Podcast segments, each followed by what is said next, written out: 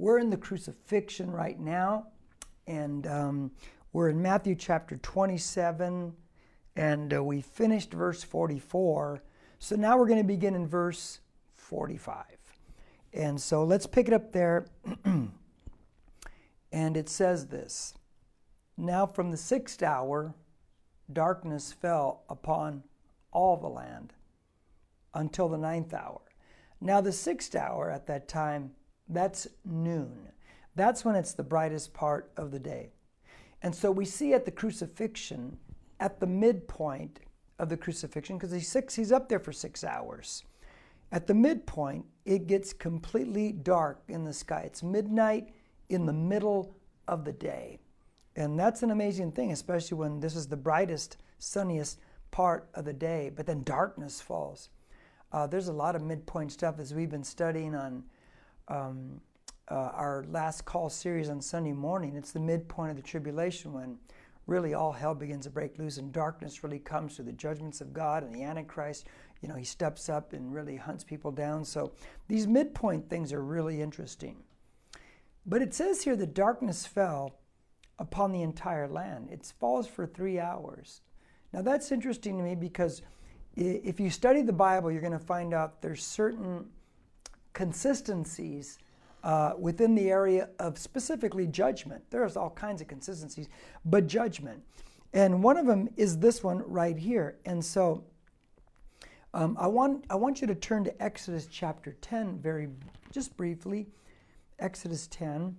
And, and let me read something to you when it, when it came to, a, uh, to the ninth plague when God was bringing the plagues through Moses upon Egypt, forcing Pharaoh to let God's people go. And Pharaoh wasn't going to do it till the final plague. But look at the ninth plague.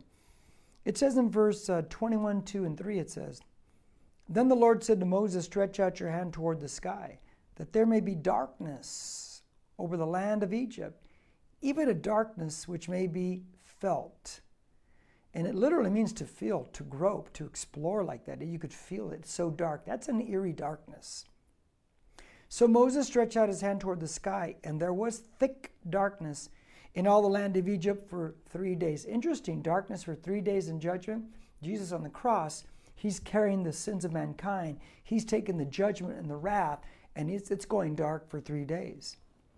Verse 23 they did not see uh, one another, nor did anyone rise from his place for three days. Uh, but all the sons of Israel had light in their dwellings. I like that because though it's dark in Egypt, over in Goshen, where the Israelites are, God had light. And so there was still like God's witness there. But you take that and you bring it over here to Matthew chapter 27 judgment and judgment. Three hours, three days. Darkness, judgment. Darkness here for three hours. And you see, that there are consistencies of judgment. Now, what I find fascinating is this, um, and thank God. Um, you, you see, Jesus is carrying the sins, your sins and mine. Once we put our faith in Him, we now acquired His salvation, His justification. His blood can now cleanse us as we've asked for forgiveness of sin, and we're all sinners. Ain't a person on this planet that is not a sinner. We all are. You, me, all of us. And we need to remember that to certain extent, lest we think we're above other things and, and we're not. But think about that. He's taking the judgment. And what's being portrayed here, darkness, one, is Jesus in excruciating pain? You better believe it.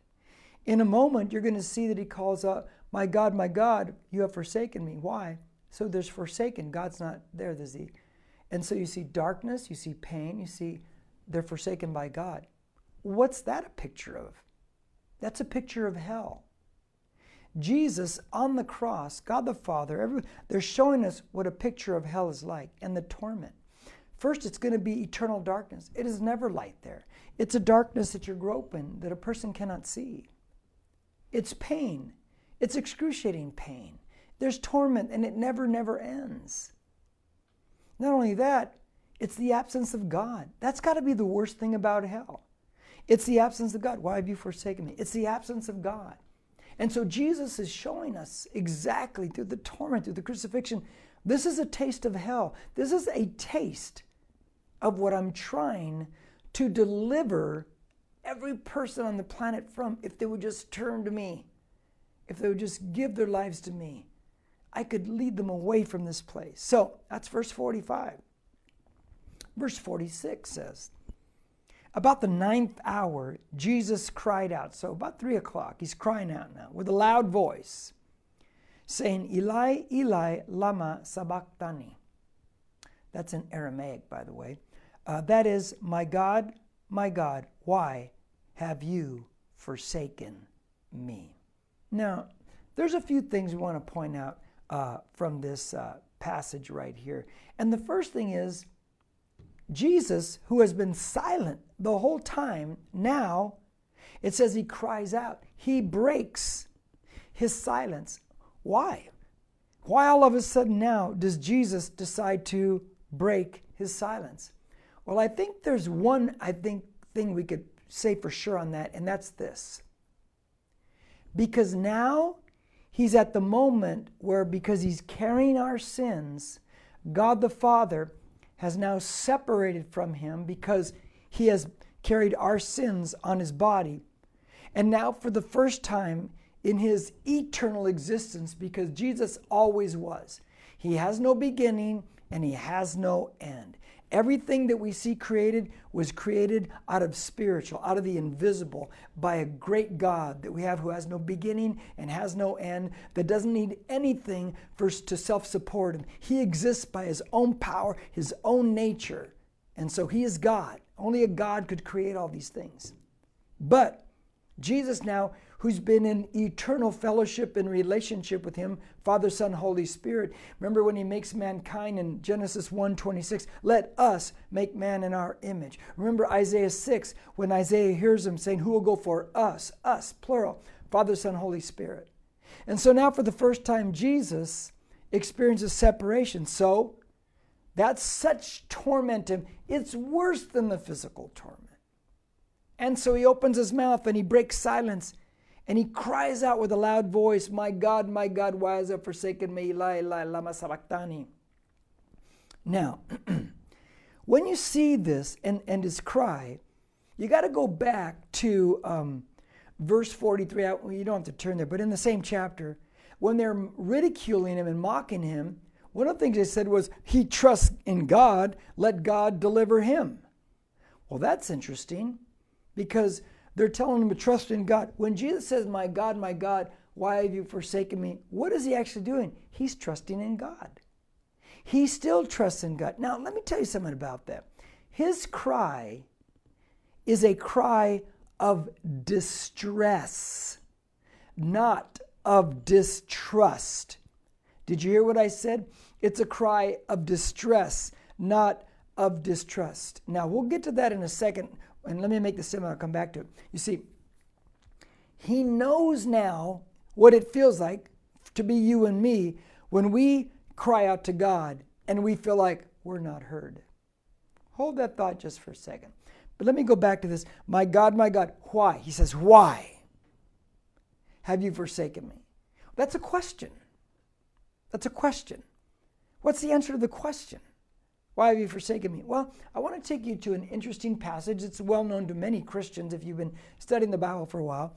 But go back to where these words are quoted in the Old Testament. Let's go to Psalm 22. And let's start at verse 1. Well, that's the first time that's ever happened. I open up my Old Testament right to the page. And if you're looking for the page, it's page 848. Now look at Psalm 22. This is uh, the quotation. Psalm 22 is the the crucifixion chapter. You read that and you go, oh my gosh. And this psalm was written 1,000 years before the crucifixion. Oh, is the Bible amazing or what? So prophetically, this is, this is outstanding. Now watch verse 1. My God, my God, why have you forsaken me? Whoa, there's the quote. So the question, why? Far from my deliverance are the words of my groaning. In other words, I'm not being delivered, I'm groaning, I'm speaking out. Oh my God, I cry by day, but you do not answer. You know how that feels, and so do I. And by night, but I have no rest. Watch what he says now in verse 3. Yet you are holy. O you who are enthroned upon the praises of Israel. Wait a minute. When he speaks and cries to God, My God, my God, why have you forsaken me?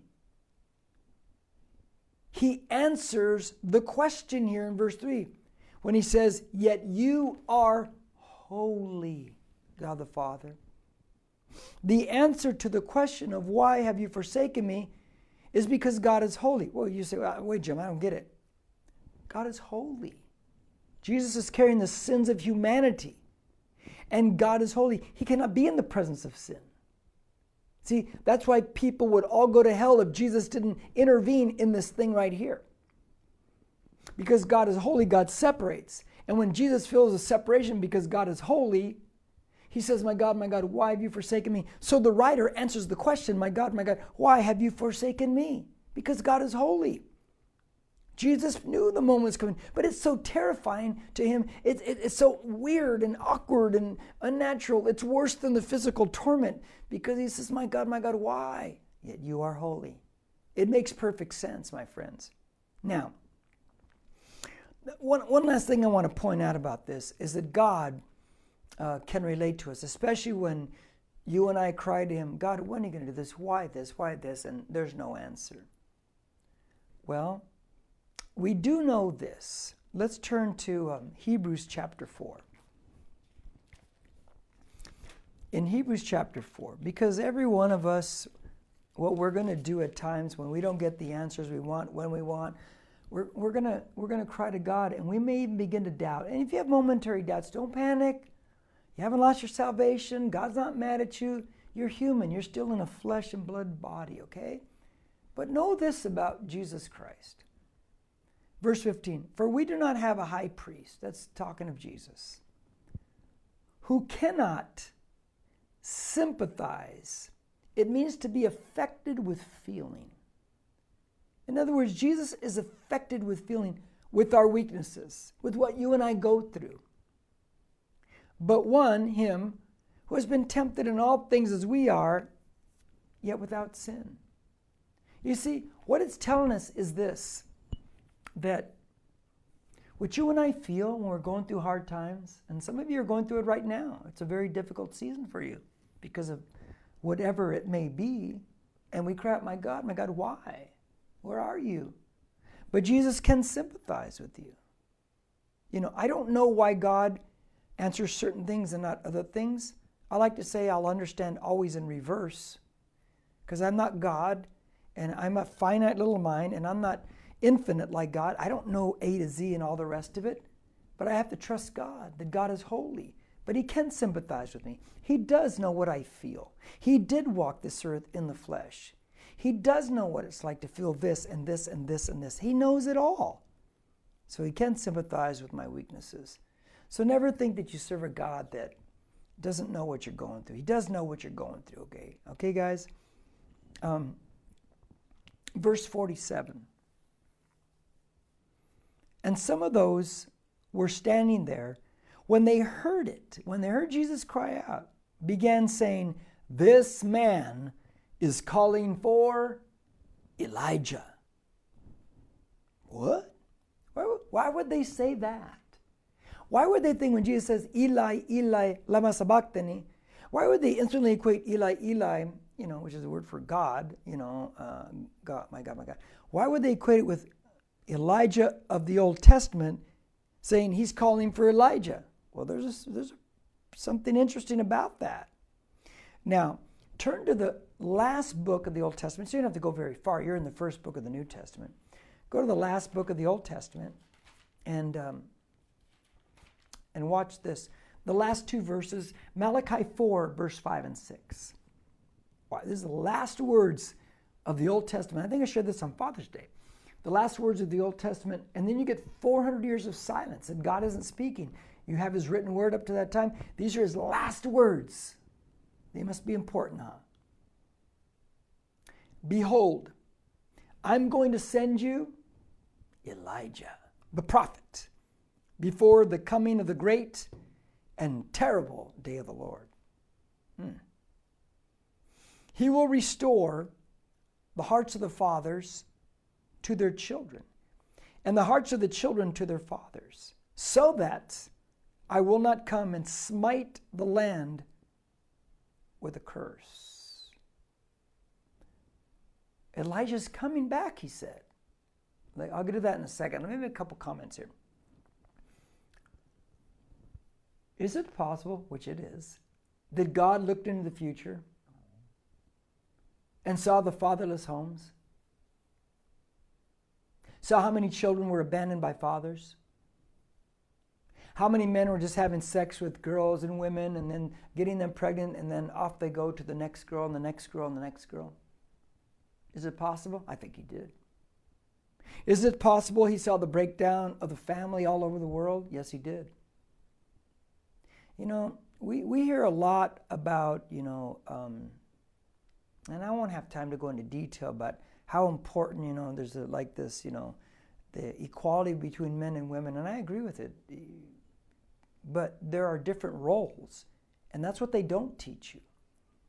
They just push equality, which is correct, but it's a half half correction because there's different roles. The father figures in the in the family is important.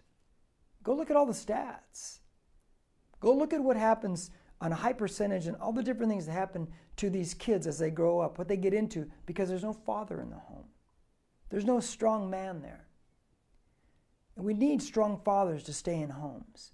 We need families to stay together. I think he saw in the future. So Elijah's coming back, and one of his missions was to restore families, to keep families intact. Now, do you know, or did you know, some of you know this, that at the Passover meal that they celebrate every year, the Seder, they leave an empty chair for, guess who? Elijah at the dinner table because he's coming back. And so they're waiting for him. He's coming back. But here's the thing Elijah's coming back? Yeah, he's coming back. So what, it means is this, and here's what's interesting when you go back to Matthew 27 when they say he's, he's calling for Elijah. They know Elijah, they know the verse, they know Elijah's, uh, it's been announced he's coming back. But Jesus clarifies it. In Luke chapter 1, Jesus says, Look, the Elijah that came, that came back is none other than John the Baptist. And then Jesus gives specific clarification when he says, John the Baptist came in the spirit and power of Elijah. Oh, not reincarnation. Some people try to bend, twist, turn things like that into reincarnation. Sorry, not what Jesus said. He is saying John the Baptist came. He was Elijah, but in the spirit and power. The same type spirit, the same type power. A strong prophet, and the power of the Lord was upon this man. So when you put it all together, and they're calling for Elijah, uh, and they're saying maybe Elijah's going to hear because we know Elijah's going to come still. He, it's really saying that these, these people standing there, that they missed it. They missed the fact that Elijah, John the Baptist, already came. And therefore, when you miss it at the beginning, you miss it all. They couldn't recognize Jesus as the Messiah because they missed it at the beginning. Because remember, they asked Jesus, the baptism of John, was it from heaven or from men? Jesus says, I'll ask you a question they, they said, he says, I ask you a question, sorry about that. He says, the baptism of John, was it from heaven or men? They go, we do not know. Well, they, they knew, but they didn't want to admit it.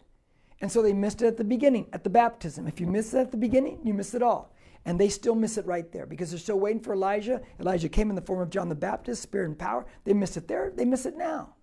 Never forget that's an important life lesson. If you miss it at the beginning, you miss it all. Now, Verse 48.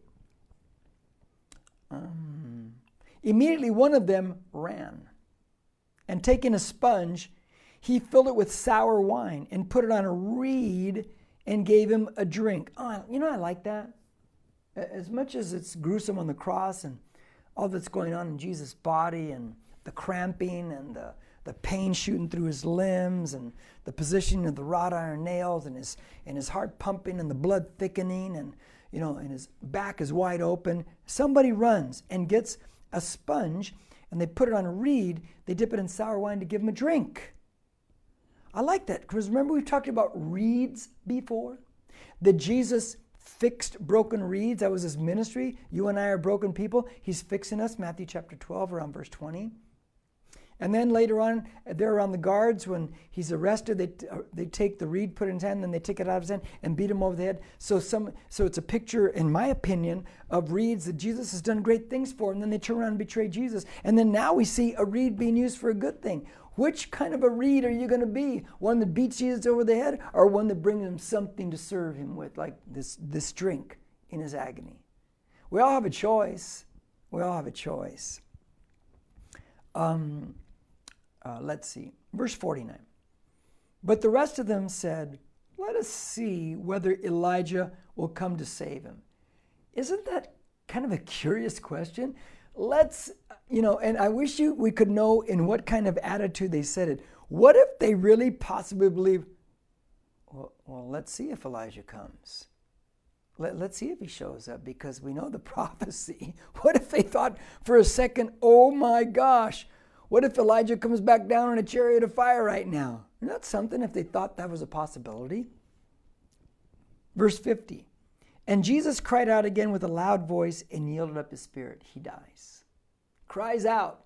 And we know the words, It is finished. Into thy hands I commit my spirit. Now, let me say a couple things about that one before we get into cool next verse, because all, there's a lot of things going on in, in these verses here. Jesus says, It is finished. This is the word we know from other gospels, that's what he's saying. He cries out with a loud voice, It is finished. into thy hands I commit my spirit, and he dies. Hmm. And yet in Acts chapter 1, verse 1, Luke tells us, he writes about all the things that Jesus began to do and teach. Wait a minute. Jesus finished it. Luke says he only began it. What's, what's going on here? Well, two different things. Jesus finished, he accomplished being the sacrifice for our sins. That's finished. That's a done deal now. I shed my blood. I carried your sins. I died. I took the wrath. It is finished. You don't have to go through that. But he began the ministry in Acts 1 1 of reaching the world for him, of reaching lost people. You and I, once we put our faith in him as a follower of Christ, it's our job to carry on what he began, and that is reaching lost folks, sharing with Jesus, sharing Jesus with others. It's getting a little more difficult as each year goes by in our country as we move uh, away from a Judeo Christian ethic, but Never forget, you got the power of God, and the Holy Spirit's always moving, always moving. And you can't tell where a heart is. They may look like they're fighting it, but so did Paul. Paul was fighting this Jesus thing all the way. He was killing Christians, everything else, but he was the closest to it. He, he, he, he got hit, man. Someone once said, they go, you know, if you throw a rock into a pack of dogs, how do you know which one you hit? The one that yells the loudest. how do you know which one you're getting? How, how do you know which one you're, you're penetrating the heart with the Word of God? The one that screams the loudest. Sometimes you'll be sharing with somebody and they're just angry and antagonistic. That's because it's penetrating. They've suppressed the truth and unrighteousness, according to Romans 1. But when you're sharing the truth, that, that's coming up. It's, they're trying to suppress and it's coming up, and they're getting ever so close to come, becoming a Christian. Never forget that. Never forget that. You threw the rock in there, the gospel, bang, hits them, they're screaming the loudest. Now, another thing I like out of verse um, 50 is this. He says, Into thy hands, uh, he says, It is finished. Into thy hands I commit my spirit. What? Yeah. It is finished. Day six of creation. God finished. And then Jesus says, uh, into the hands I commit my spirit. Meaning, Jesus rests. It is finished, sixth statement. Into the hands I commit my spirit, seventh statement. Sixth day, God finishes the work of creation. Seventh day, God rests. You see the same thing right here. Isn't that a cool parallel? I just like that a lot. And then verse 51 And behold, here it is, man, here when it all rock and rolls at three o'clock in the afternoon. And behold, the veil of the temple was torn in two from top to bottom. And the earth shook and the rocks were split. Whoa, guys. This is an amazing accomplishment. It says from top to bottom. Let me just tell you about this veil. The veil itself, 60 feet tall, 30 feet wide, 10 inches thick. It took 300 priests just to hang the thing, and it ripped from top to bottom. Is that amazing or what? It's Showing you only God could do that. But there's a massive significance to this. But before I tell the significance, let me um, let me say this first. Look at look at that verse there in your Bible, if you're with me. It says eh, the earth um, the earth shook. The word Greek word shook is size, S-E-I-S, seismology. We know that, right? Seismology, you know, earthquake, everything shaking. And then the rocks. Oh, rocks. The word for rocks is crust of the earth. Woo! And then the word for split, shizo. It means it's actually split. This is an interesting thing that the earth is rocking and rolling, and there's it's shaking, the crust of the earth is splitting. We know when Jesus was baptized, the heavens split. We know when they crossed the Red Sea, it split. We know when they crossed the Jordan, it split. There's all kinds of split going on. But here's the thing about this verse when Jesus dies, all of creation is rocking and rolling. It's being awakened. It's being torn apart because the Creator is here on the scene. In Romans 8, it says creation groans. It wants to be repaired also. It wants to be redeemed. This is a fallen world, and here it's it's shaken, it's splitting, it's everything. It's an amazing moment when you look at the Greek words, but that's not the amazing part of the verse. It says the veil rent in two. Why is that a big deal? Because it was the separator between God in the holiest of holies and man in the holy place. You couldn't cross into there, into the presence of God in that tabernacle, in that temple with this veil there, unless you were that one priest once a year, totally cleansed, to come in with the blood, blood and sprinkle it on top of the Ark of the Covenant, the mercy seat to cover sins for one year. And when Jesus dies on the cross, John the Baptist said, Behold, the Lamb who takes away the sins of the world. He's the ultimate sacrifice. He's the perfect sacrifice. And when he dies, the veil rips. Why? Because he's the perfect sacrifice, no longer covering sin. His blood cleanses sin. And when it rips, it's open house, baby. I don't have to be on the other side of a veil. I can come into communication with God. I'm in relationship with Him anytime I want because I place my faith in Him and because He destroyed the veil of sin separating us because I put my faith in Him and He shed His blood. Are you guys excited out there as I am? Man, what are you walking around all guilty for? Why do you walk around condemning yourself? He busted that way through. You are always in right standing with Him through the blood because you have placed your faith in Him yeah. Now, let me show you something cool. Because the priests were standing in there, right? Can you imagine if you're a priest there, this has been this way all your life, all of a sudden, ripped top to bottom, and you can look in there? There's the Ark of the Covenant. Oh my gosh. You know, and they haven't even seen the Indiana Jones movie where you know, they look at the Ark and all of a sudden they all die. That's a movie, guy. It's just a movie. But here it is. It's open house. And the priests, some of them have never seen it, never looked in there. They can look at, watch quickly, look at Acts chapter 6. Look at one of the aftermath things of that moment. Just quickly, and we're coming back. Acts 6. And look at verse, uh, verse 7. It says, The word, Acts 6, verse 7, the word of God kept on spreading, and the number of the disciples continued to increase greatly in Jerusalem, and a great many of the priests were becoming obedient to the faith. What? How'd that happen? Because some of them were in there. Some of them saw the veil rent. They knew Jesus died at that time. It's rocking and rolling. The earth is shaking. Everything's happening, man. And it rips from top to bottom. And then when they hear the message, they start putting it together, and priests are getting saved. The least likely to get saved are getting saved. Hmm. Verse 52.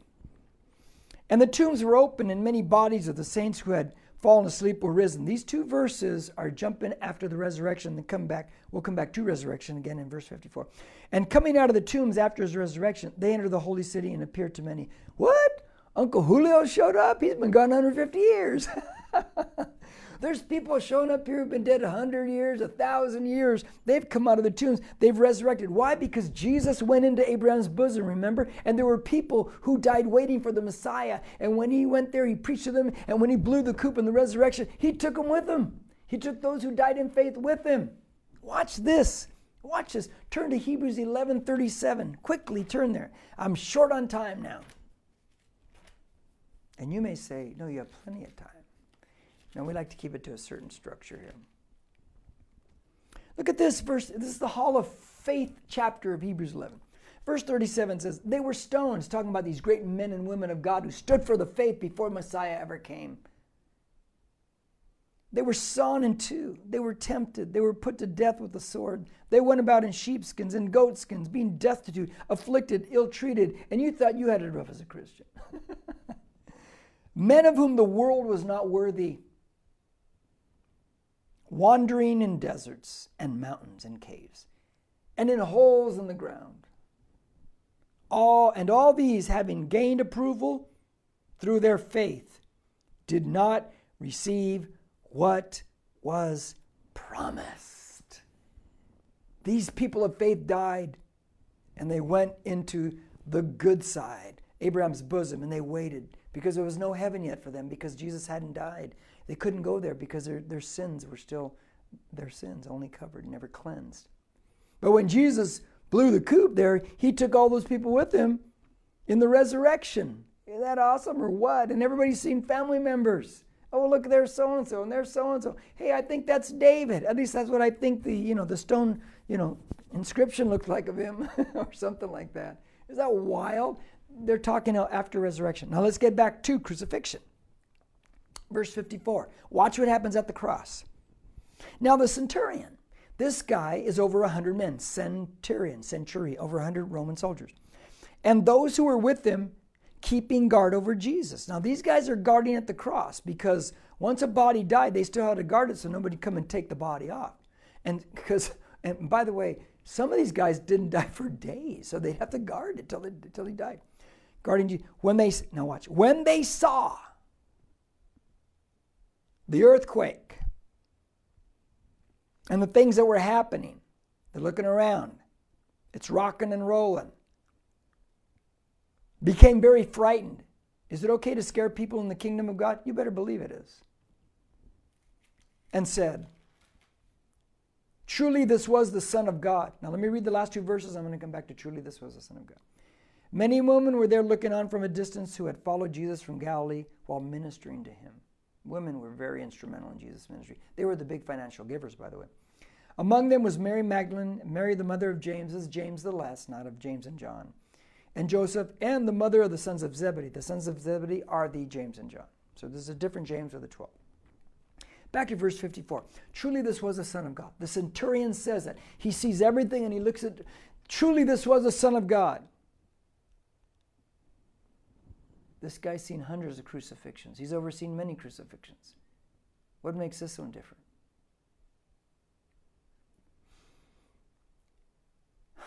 He's never seen is my opinion. He's never seen a man go through such agony of crucifixion and handle it the way Jesus handled it. When you and I are going through tough times, and our fellow employees and who are unsaved and unsafe friends look at us, what do they see? Somebody who completely doubts there's a God, or somebody who stays strong? Who in distress still trusts God like Jesus did. Now, you to last thought, last thought. He says, Truly, this was the Son of God. Earlier, they tried to trick Jesus. And they asked, Shall we pay taxes to Caesar? He goes, Give me a coin. They bring him a denarius. He asks whose image and whose likeness is on the coin. Well, the image on one side of the coin was Caesar. The image on the other, uh, the like, uh, uh, image and likeness, uh, the likeness said Son of God. Whoa, Son of God. Oh, I'm sorry, I had it backwards. The likeness is Caesar. The inscription says Son of God. Got it right. Okay. My mind was off for a second. I think I get too excited about this stuff. So, for this Roman guard pledges allegiance to Caesar, and the coins say Caesar, show Caesar on one side, Son of God on the other, meaning Caesar, Son of God. For him to say this was a Son of God, this is no easy conversion, guys. He is turning his back on Caesar. He's turning his back on everything that he is about. And he's proclaiming that Jesus is the Son of God. He's removing his allegiance from Caesar and he's giving it to Jesus. Only the Spirit of God can do that. Only the Spirit of God. And the catalyst was how Jesus handled trouble and pain and trial. That's our catalyst too, how we handle it. And maybe that'll be what leads people to Christ.